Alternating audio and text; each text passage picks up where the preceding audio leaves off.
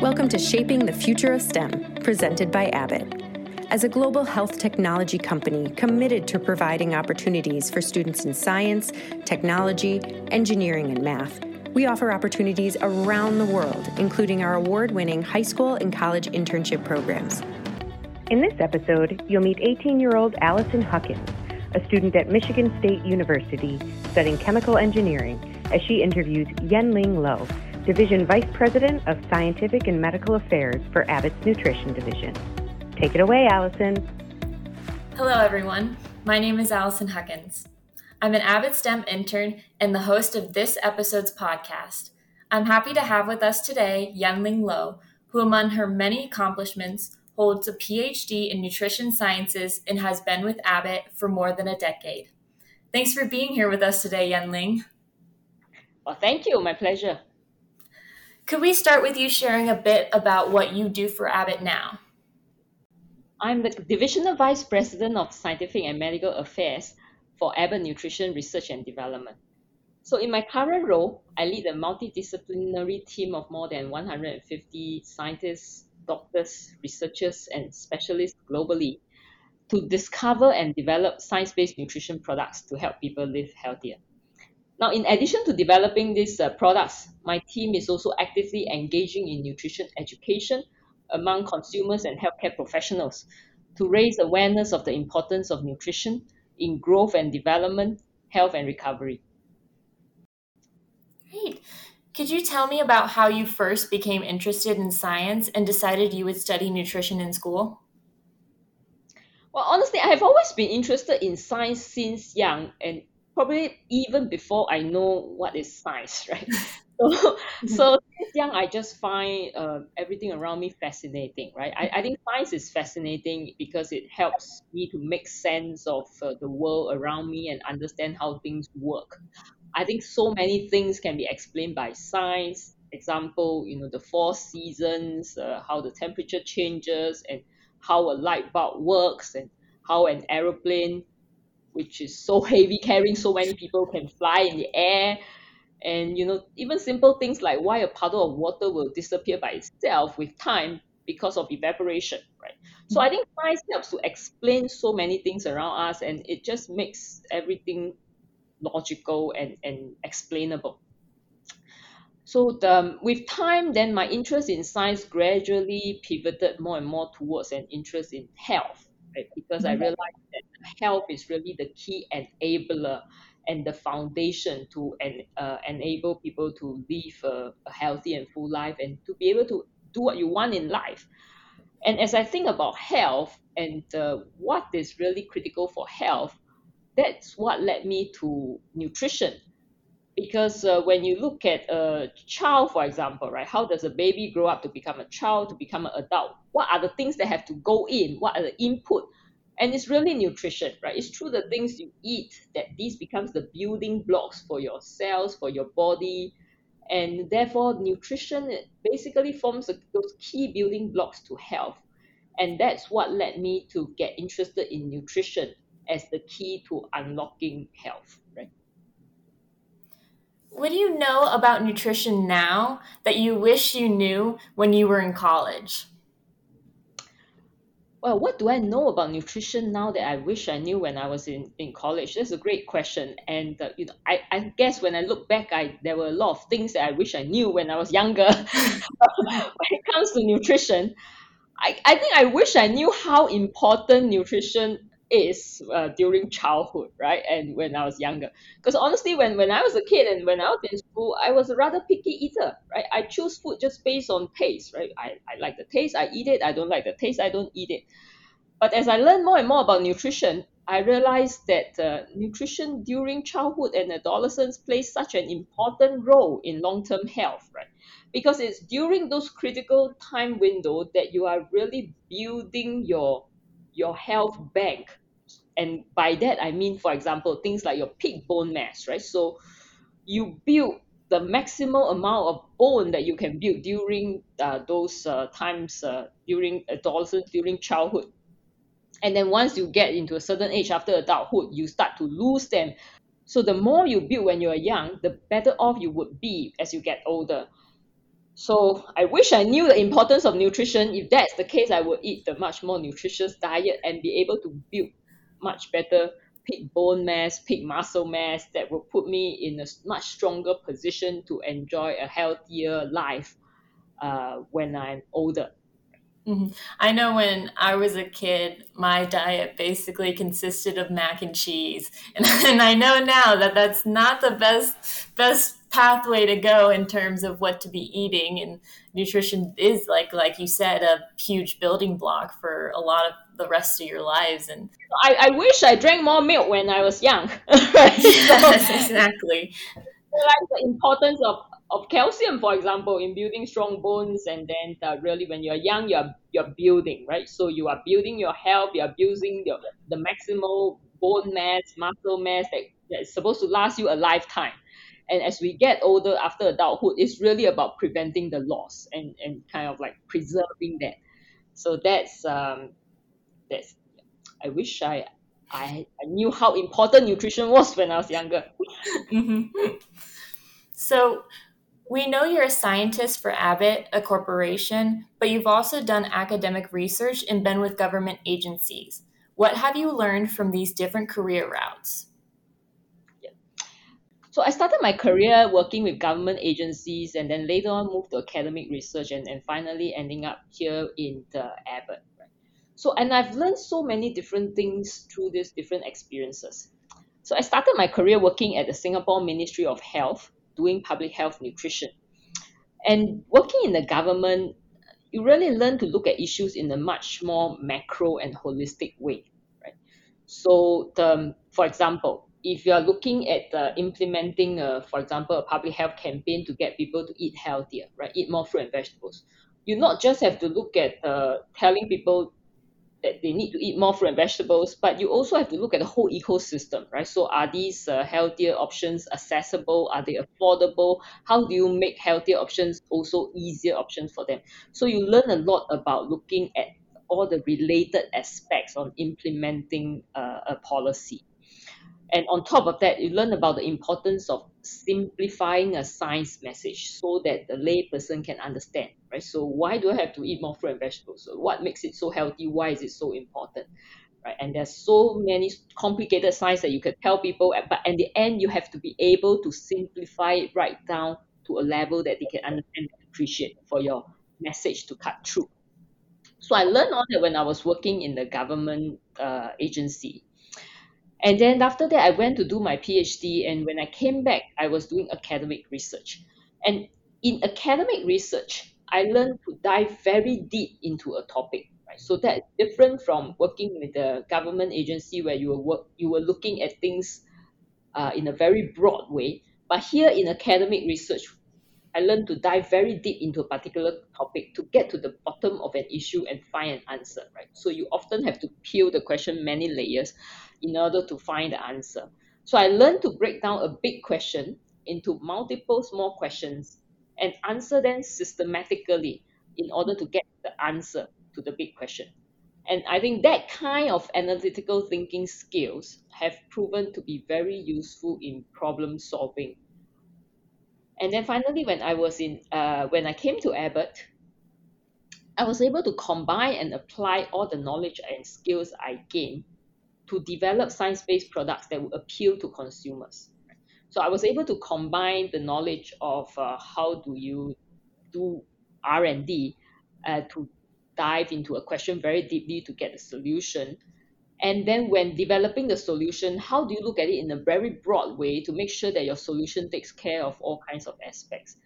And then also how uh, how do you simplify the science messages and science benefits in a way that will be understandable to the lay public so i think having gone through all these different experiences it has been really useful to integrate all these learnings uh, as i look back in my career journey so i think the bottom line is that i think all these different experiences have taught me very different and complementary skills so for the young people out there, I really encourage you to always embrace opportunities to gain different experiences because that is the best way you can learn and grow.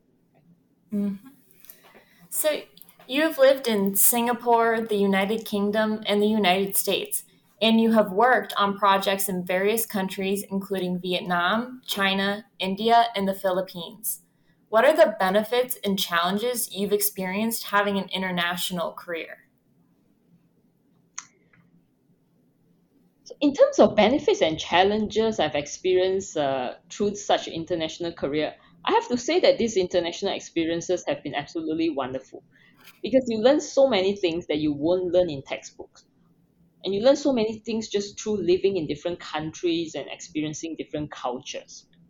The benefits of such experience are really tremendous.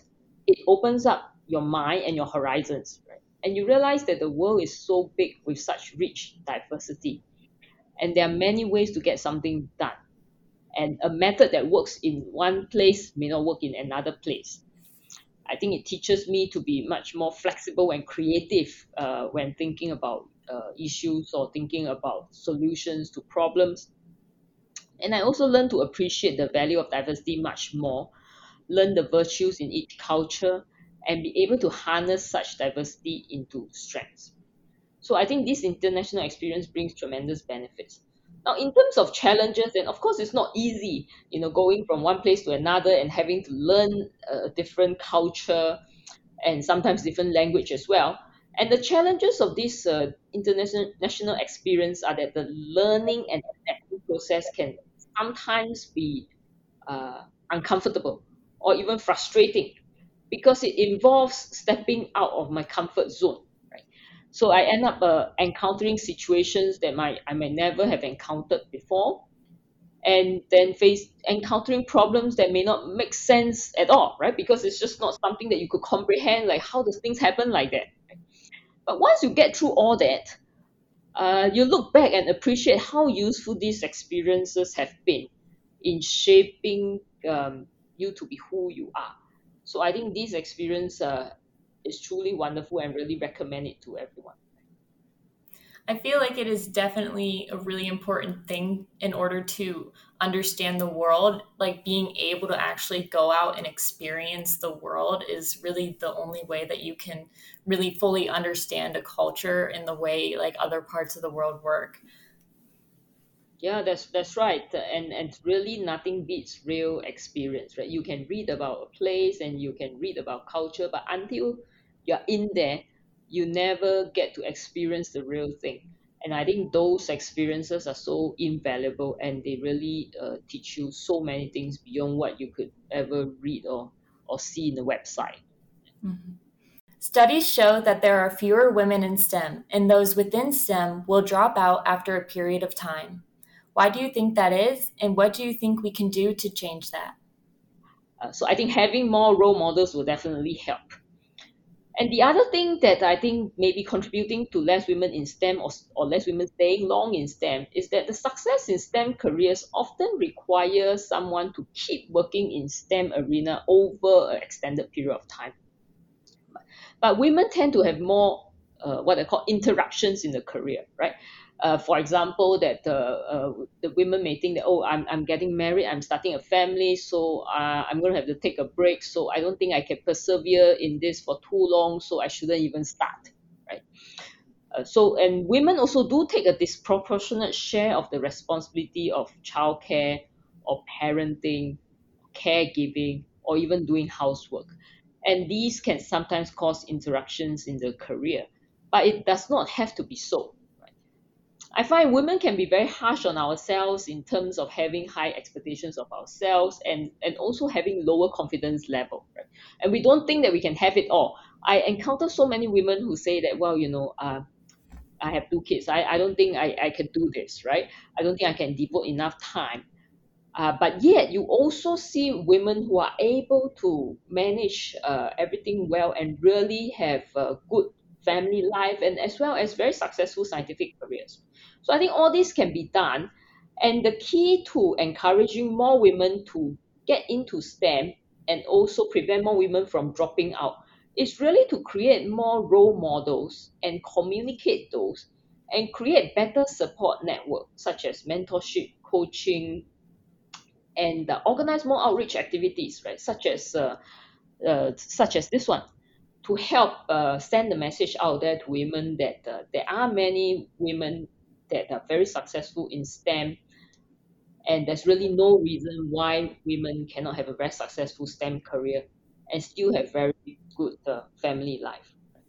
I know that a lot of the reason why I got into STEM was because I had a lot of women who I grew up with who were in STEM and getting into this high school program really kind of solidified those ideas because I did get to see so many women who were pursuing their careers. And even i met some people who did have those life interruptions but they're still going in their stem careers so it, it can be done. And i think that is something that it just needs to be shown out to the world more.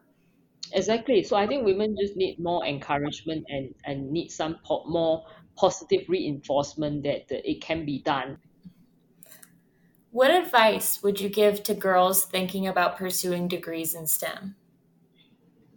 it is super important to pursue your passion. If you're interested in STEM, go for it. There is no reason to hold back because there's absolutely no reason that girls will be less successful in STEM. And we see many examples of women with highly successful careers in STEM. I think it's so important to follow your heart and pursue your passion. And when you do something that you're really passionate about, you will naturally do well. I think you can learn a lot from other women's stories. What women do you admire and inspire you in your life and in history, and why? I think we can indeed learn a lot from other women's story. And in fact, uh, we we don't have to look hard into the history to look for famous characters to in, inspire us. In fact, I find that I get inspired more often just through the interactions with ordinary women around me in my life, right? And many of them have extraordinary stories. If you just take the time to observe and to listen to different women and find out about their stories, you will realize so many of them have stories that are inspiring. I've encountered so many women uh, in my life, um, and uh, some of them through work, for example, people that I work with. And uh, you, you meet women who who they're, they're dealing with so many challenges in their life for example right? They could have be having challenges in their in their work and also in their family and uh, you know they have children or parents that need caregiving. And then they have very challenging projects that they have to do at work but yet they still do not hesitate to reach out and help someone else whenever they meet someone that needs help. So i think women have such limitless capacity to give and to love and to share that you know i just always feel so inspired by uh, just ordinary women that we meet the day to day. I think it's so important to not think of stem as so unreachable that your inspirations are people from history that made it big but really you can find those women like around you. You could find them at a grocery store. You can find them in your neighborhood. And I think it's so important for girls to understand that you don't have to be crazy special in anything to be able to pursue STEM. Like you can just be yourself and let yourself be inspired by those ordinary people who can be so inspiring with their stories because they are the people who really make the world the way it is. Exactly. I totally agree with you. So I think, uh, you know, STEM is not something that is so abstract and so so far away that it's it takes a big step to enter STEM. You know, I think science is in everyday life. You know, so you you encounter many women that uh, you know. I think everybody is a scientist uh, in their heart. You know, so in terms of uh, science, it's just uh, everyday activities and phenomena that's happening around you, and then uh, you know every day you are encountering uh, some kind of problems that you're trying to make sense of, that you're trying to understand, and then you're trying to troubleshoot, and all this uh, is a form of scientific analytical thinking that you're practicing, right? whether or not you realize it. So I think science is so much integrated in everyday life, and entering a, a, a STEM is actually a very natural thing. Well, thank you again for your time, Yenling. I'm going to end with a question we ask everyone on our podcast. Would you rather build sandcastles or snow forts? Would I rather build sandcastles or snow fort? Well, I think that's a really interesting question. I, I was born in Singapore. I grew up in Singapore, which is a tropical country with no snow. So I've never built a snow fort before. I have built sandcastles before. So would I rather build a sandcastle or snow fort? My answer definitely will be snow fort. Why? because uh, I think uh, life is about stepping out of the comfort zone and trying something new that uh, you've never done before so that you can stretch yourself and learn and grow and emerge as a stronger and better person. So even though I have never built a snow fort before, I will go for a snow fort even though the snow fort that I built may not be great, it may not be successful, I will still go for it because you know that's how we we learn and grow. It's all about stepping out of comfort zone and having an adventure there and enjoy enjoy your life. I'd have to go with snow forts too. Growing up in Ohio, we get a lot of snow in the winter, so that's kind of what I've grown up with. But we do also have some really nice beaches around, but I still prefer the snow over sand. Thanks again for your time today. Thank you. We hope you enjoyed Allison and Yenling's conversation. For more on our STEM sisters, go to www.stem.abbott and look out for our next episode wherever you get your podcasts.